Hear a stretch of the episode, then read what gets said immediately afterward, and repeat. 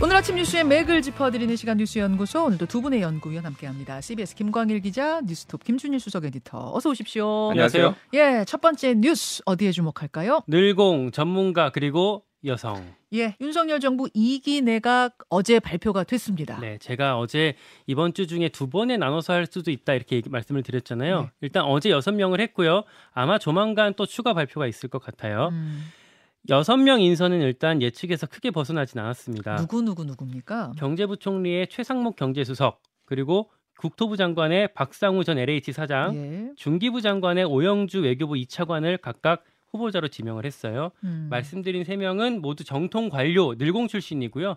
오영주 후보자 기억하실지 모르겠어요. 최근에 뉴스쇼 출연했던 이차관입니다. 출연했었죠. 근데 이 외교부 2차관이고 사실 어제까지 제가 들리는 이 개각설로는 여성부 장관 이야기도 음. 있었는데 중기부 장관에 발탁이 됐네요. 그러니까 중소기업이 외국, 외국에서 이렇게 어, 일을 하는 데 있어서 외교 어, 이런 쪽의 영향도 필요하다라는 판단이 깔려 있다고 합니다. 예. 전문가 출신도 몇몇 보였는데 농림부 장관의 송미령 전 어, 농촌경제연구원 선임연구위원, 해수부 장관의 강도형 해양과학기술원장, 예. 보훈부 장관엔 강정혜 전 숙대 총장이 각각 지명이 됐고요. 여성 후보자가 세 명이나 되네요. 네, 절반? 말씀드린 여섯 명 중에서 세 명이나 여성이었어요. 오영주, 송미령, 강정 세 명이었는데 네. 아, 교체된 기존 장관 여섯 명 중에서는 여성이 한 명이었잖아요. 이영 한 음. 명이었는데 한 명에서 세 명으로 늘어났으니까 나름대로 균형에 신경 썼다 이렇게 볼 수가 있겠습니다. 음. 여성 인재 찾으라라고 윤석열 대통령이 지시를 했었대요. 음. 이거 포함해서 우리가 어제 말씀드렸던 서우남, 그러니까 서울대 50대 남성, 요거 좀 탈피하려고 노력한 흔적이 엿보입니다. 왜냐하면은 돌고 돌아 서우남일 거야. 음. 이런 예측들이 많았거든요. 그러니까 아까 말씀드렸던 여섯 명은 다 서울대, 고려대였는데 이번에는 뭐 인하대, 숙대 등등등 이렇게 뭐 어, 개파가 좀 구분이 됐고요. 또 출신 지역도 이전보다는 배분이 많이 됐습니다. 예. 그래서 앞으로 어, 과기부, 고용노동부, 산자부, 금융위, 방통위, 외교부, 국정원, 법무부 수장 줄줄이 교체가 예고되고 있습니다. 자, 일단 어제 개각에서 어떤 부분 주목하셨습니까? 김준일 에디터. 예, 일단 어 윤석열 대통령이 최근에 언론 보도를 보면은 여성 장관 늘려라 뭐 이런 지시를 했다라는 거고 그게 이제 반영된 것 같아요. 근데 이제 컨셉을 우리가 봐야 됩니다. 왜냐하면은 지금 이번에 바뀐 게 이제 여섯 개 부처인데 이게 주로 이제 경제 부처 중심으로 바뀌었단 말이에요. 음흠. 그리고 지금 유임이 거의 유력시 되는 거는 이제 교육부, 통일부, 국방부, 행안부, 문체부, 산자부, 뭐 복지부, 환경부, 공정위 등은 이제 거의 유임이 확실시 되고 있어요. 뭐 이 중에서 일부 바뀔 수도 있지만 그러면은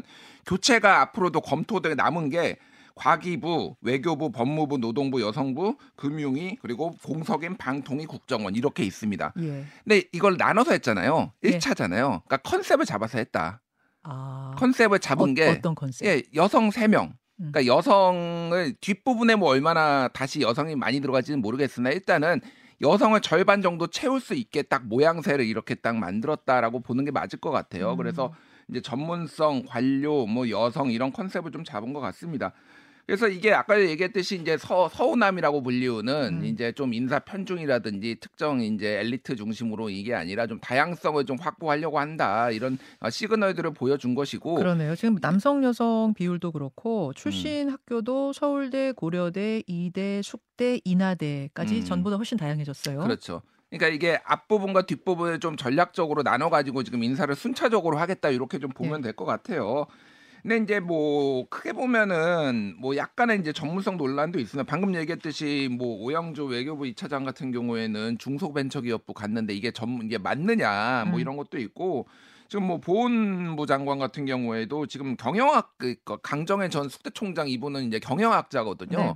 그럼 이제 뭐 6.25 참정용사 딸이니까 보훈 정책에 평소에 관심이 있었다라고 뭐 얘기는 하는데 정부에서 이게 얼마나 이제 전문성이 있었느냐 뭐 이런 얘기들이 있고 가장 무엇보다도 이제 언론 보도 책 오늘 이제 봐- 사설이나 이런 걸 보면은 뭐 노력은 했는데 정부가 노력은 했는데 이게 그러니까 정말로 국정 쇄신으로 국민들이 확 체감을 할 정도로의 이제 그 어떤 방향 전환이냐 예를 음. 들면은 굉장히 뭐, 뭐 거국 내각까지는 아니더라도 정말로 이제 어떤 요구들 국민들의 요구나 야당의 요구를 대폭 받아들인 인사냐 뭐 이런 얘기 음. 이거까지는 조금 미치기 이제 어렵지 않겠냐 뭐 이런 전망들이 좀 나오고 있습니다. 그래서 이제 좀 더 이제 뒤에 후속으로 나오는 뭐 인사를 좀 봐야 될 것 같고 네. 어제 이재명 대표도 이렇게 최고위원회에서 장관 몇 사람도 중요하지만은 대통령의 마인드와 국정 기조가 바뀌어야 된다 이렇게 좀 비판을 했어요. 그래서 좀 송곳 검증을 좀 예고하고 있는 상황입니다. 예. 그 전체적으로 어제 보면은 안정형을 택했다 이렇게 볼수 음. 있을 것 같아요. 관리형, 안정형. 그러다 보니까 이거 쇄신은 좀 부족한 거 아니야라는 또 비판도 나오기도 하는데 어쨌든 이번 개각의 핵심은 안정적 관리형 인사 이렇게 볼 수 있을 것 네, 같고 취지 자체가 그렇습니다. 그렇게 봐야 되죠. 네. 잠시 후에 홍익표 원내대표 만납니다. 인사청문회가 있을 텐데 그래서 야당이 어떻게 바라보는가가 중요하잖아요. 제가 질문하도록 하죠. 다음으로 갑니다. 혁신이 헛바퀴. 자, 혁신이가 험지 출마 이 안건을 올리면서 의결해 달라고 했는데 어제 이게 아예 뭐 안건으로 올라가지도 않았다면서 지도부에서. 그러니까 쓸데없이 신경전만 계속 벌이고 있는데요. 어제는 절차 문제 놓고 싸움을 벌였어요. 뭐냐면 말씀하신 것처럼 친윤 중진 지도부 험지 출마합시다라는 안건을 혁신위에서 의결하고 지도부에 그러니까 최고위에다가 올린다고 했었잖아요. 예. 근데 그 말이랑 다르게 어제 최고위가 열렸는데 최고에서 뭐라고 했냐면 예.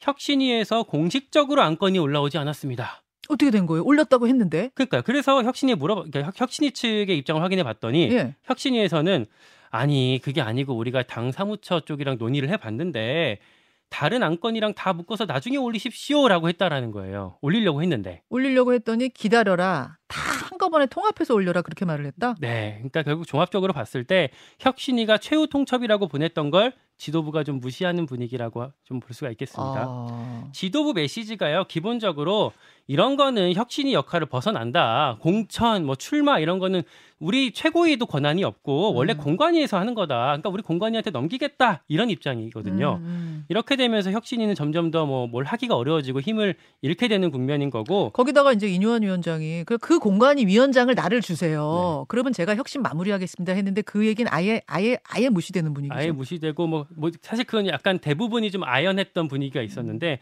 아무튼 선천적으로 지, 그 혁신이라는 게 지도부한테 좀 권한을 받아서 뭔가 일을 해야 되는 거- 구조, 구조인 건데 지도부가 어, 이렇게 권한을 주지 않는 상황이기 때문에 힘을 잃게 되는 거고 음. 다만 어제 김근식 교수님도 얘기했지만 이런 흐름, 흐름으로 가면은 전체 선거 구도가 안 좋아질 수밖에 없잖아요. 어제 뉴스닥에 출연했던 김근식 교수의 발언이 하루 종일 상당한 파장이 음. 있었어요. 무슨 얘기를 김근식 교수님이 했냐면 김기현 대표님 불출마라는 그 한마디가 그렇게 하기가 어렵습니까? 어제 굉장히 단도직입적으로 이거 왜냐하면 특히 그게 수도권 민심에는 너무 안 좋거든요. 그러다 보니까 반발의 목소리가 김근식 교수님 외에도 좀 어제 이어졌는데 당장의 김병민 최고위원 여기 이제 광진갑인데 음. 여기는 최고위 비공개 회의에서 아예 김기현 대표 면전에서 네. 혁신이가 오늘까지 답을 달라고 했는데 아무런 답을 이렇게 안 하는 게 최악이다. 김병민 최고위원이요? 네. 그러니까 김병민 최고위원 서울 출마고, 네. 그렇죠? 김근식 교수 서울 출마고. 서울신가병, 예. 그러니까 서울을 지금 생각하고 있는 분들 입장에서는 지금 애가 타는 거네요. 이 민, 민심의 흐름이. 한 명 더 종로 출마하겠다고 했던 하태경 의원도 예. 우리 당원들 사이에서도 김기현 지도부 저렇게 해서 선거 치를 수 있겠어? 이런 회의적인 시각이 굉장히 빠르게 확산하고 있다. 그러니까 뭐랄까 좀 지도부 그러니까 비대위 전환까지 좀 애둘러서 얘기하고 있는 어. 예, 그런 정도의 절박감을 수도권에서 얘기들을 하고 있습니다. 앞으로의 관전 포인트는 뭐예요? 그러니까 목요일이에요. 목요일 날 최고위랑 혁신이 둘 다 열리거든요. 음, 근데 최고위에서 또 한 번 혁신안을 의결하지 않을 경우에 네. 혁신이가 아예 비대위로 갑시다라고 던질 가능성이 있습니다. 아, 그렇게 할지 봐야 될 것 같고. 그러니까 이뇨한 위원장이 이대로 물러서지 않고 다음 카드를 또 던지느냐? 네. 또 던지면 그건 비대위 카드가 될 거다. 그렇죠. 그거를 의- 아예 의결해 버릴 수도 있죠. 어. 그리고 그럴 경우에 김기현 대표가 어떻게 반응할지 요거를 목요일 날 보셔야 될 것 같습니다. 야, 목요일이 그 굉장히 중요한 날이겠네요. 자, 김준일 에디터 예. 돌아가는 상황 어떻게 보세요? 그러니까 지금 뭐 권력 투쟁 양상으로 지금 버- 어, 지금 진행되고 있는 것 같아요. 그러니까 아까 얘기 뭐 앵커도 얘기했듯이 이게 이제 수도권 출마자와 영남 출마자들의 온도 차가 좀 극심해요. 큰 너무. 극심해요. 네, 네. 그리고 이제 김기현 대표 체제에 대해서 조금 불만을 가지고 계신 분들이 좀 음. 많고 음. 이게 여기에 이제 윤심 뭐뭐 눈치 보기 노- 논란까지 있으면서 이게 좀 복잡하게 이제 에, 어, 지- 진행이 되고 있는데 이뇨한 혁신위원장이 어제 혁신위 회의를 하면서 네. 이제 이렇게 얘기를 했다라고 합니다.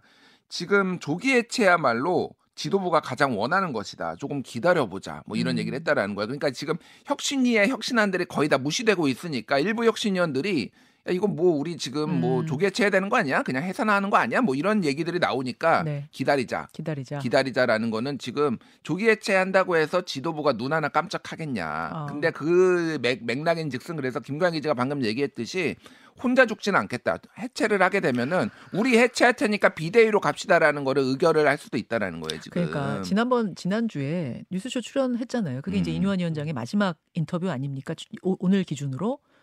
그때 제가 느꼈던 느낌은 40분 인터뷰에서 느꼈던 느낌은 내내 나 죽지 않았다. 음. 이대로 죽지 않을 거다. 이 느낌을 팍팍 풍겼어요. 이뇨한 위원장이. 그 느낌으로 봐서는 어, 이대로 그냥 아무 카드 없이 조기 해산 이렇게 가지 않을 것 같긴 해요. 그렇죠. 네. 그래서 그러니까 이뇨한 위원장은 어쨌든 성공한 혁신 위원장으로 좀 남고 싶어하는 거는 강한데 지금 상황에서는 이제 선택할 카드 자체가 매우 이제 어좀 선택지가 좁아진 상황이라면은 결국은 당을 위해서 본인이 희생하는 방식으로 그래서 비대위까지 요구할 가능성이 있는데 그러면은 이제 이게 좀 복잡한 양상인데 네, 그렇죠. 최고위원 다섯 명 중에 네 명이 사퇴를 해야 되는데 지금 전체적으로 보면은 김병민 장해찬은 조금 김기현 체제에 살짝 이제 뭐 등을 돌렸다까지는 아니고 조금 비판적으로 살짝 거리를 두는 상황이고 근데 김병민 최고와 장해찬 최고 사이에도 또 온도차가 있어요. 온도차가 있어요. 예, 거기에도 온도차가 그렇게 있고. 세게 지도부 비판하지 않아요. 장해찬 그쵸? 최고는 뭐 뭐 좀 거치게 얘기하면은 윤심을 바라보고 있다. 윤심이 어떻게 움직이나를 좀 보려고 하는 것 같고 새로운 뭐 김석기라든지 뭐 이런 분들 또 있고 뭐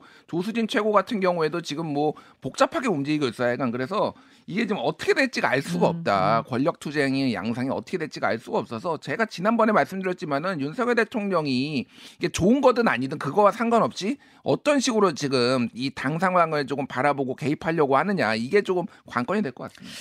예, 그리고 1호 인재들 영입 소식도 있었죠. 공식 발표는 아닌데 이미 보도로 뭐 확정적이 돼서 그 국민의힘의 1호 인재 아, 이수정 교수 잠시 후에 2부에서 연결을 예, 만나 보겠습니다. 기대해 주시고요. 다음 순서로 가죠. 북한 해킹 조직에 털렸다. 이건 무슨 얘기입니까? 안다리엘이라고 북한 해킹 조직인데 우리나라 이곳저곳을 해킹한 정황이 포착이 됐습니다. 어. 대상이 통신, 보안, IT 업계 국내 대기업 자회사가 있고요. 기술원, 뭐 연구소, 대학, 제약회사, 금융회사 그리고 방산업체까지 뚫렸대요. 북한의 해킹 조직이요? 네. 어. 그래서 수십 곳을 해킹해서 주요 기술 자료를 다 빼돌렸다고 합니다. 레이저 대공무기 관련한 자료까지 다 갖고 갔다고 하는데 어허. 우리 경찰이랑 FBI가 공조 수사 중이고요. 예. 1.2테라바이트 분량의 기술 자료 파일이 이미 탈취가 된 걸로 확인이 아니. 언제 언제 이런 일이 벌어졌다는 거예요? 그러니까 최근에 이런 일이 벌어진 걸로 지금 수사 중이라고 합니다. 그럼 음. 그 훨씬 전부터 네. 쭉 있었던 것을 최근에 발견해서 수사하고 있다 이 말씀인가요? 네, 그렇습니다.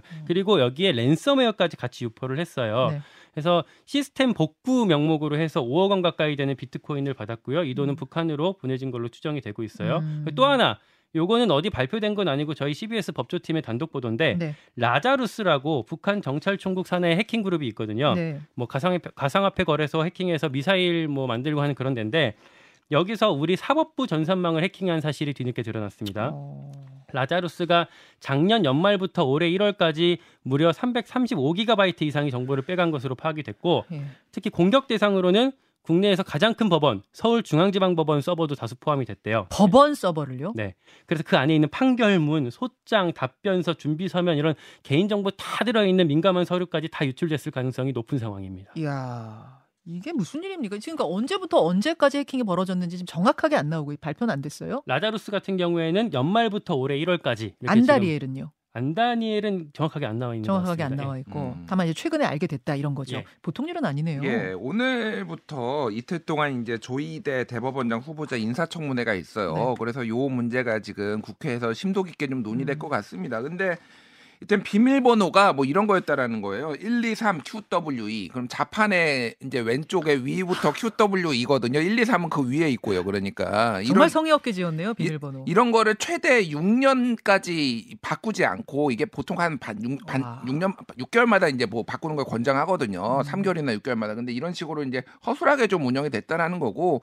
그래서 전체적으로 보면은 요, 요즘 털린 데가 너무 많습니다. 이래저래 음. 털리는 것도 많고 전산망 고장도 많이 나고 그 러는데 이게 총체적으로 좀 정부 차원이나 이런 행정 기관들이 좀 점검해 봐야 되는 거 아닌가 그런 생각이 듭니다. 음. 특히 이제 내년 총선에서 만약에 뭐 북한이 막 사이버 공격이라도 한다든지 이럴 경우에는 나라가 대혼란에 좀 빠질 수가 있을 것 같아요. 그래서 예. 미리미리 좀 대비를 해야 될 것 같습니다. 보니까 안단 일이요. 네. 북한에서 접속한 시기가 작년 12월부터 올해 3월까지로는 나오더라고요. 예. 근데 이게 어, 피해 시점 이런 것들은 약간 더 어, 파악이 필요해 보입니다. 그리고 그게 최초 시점인지 아니면 그 전에도 접속했는데 우리가 몰랐던 건지도 다 조사해야겠네요 이번 기회에. 예. 예. 수고하셨습니다. 고맙습니다. 김현정의 뉴스쇼는 시청자 여러분의 참여를 기다립니다. 구독과 좋아요, 댓글 잊지 않으셨죠? 알림 설정을 해두시면 평일 아침 7시 20분 실시간 라이브도 참여하실 수 있습니다.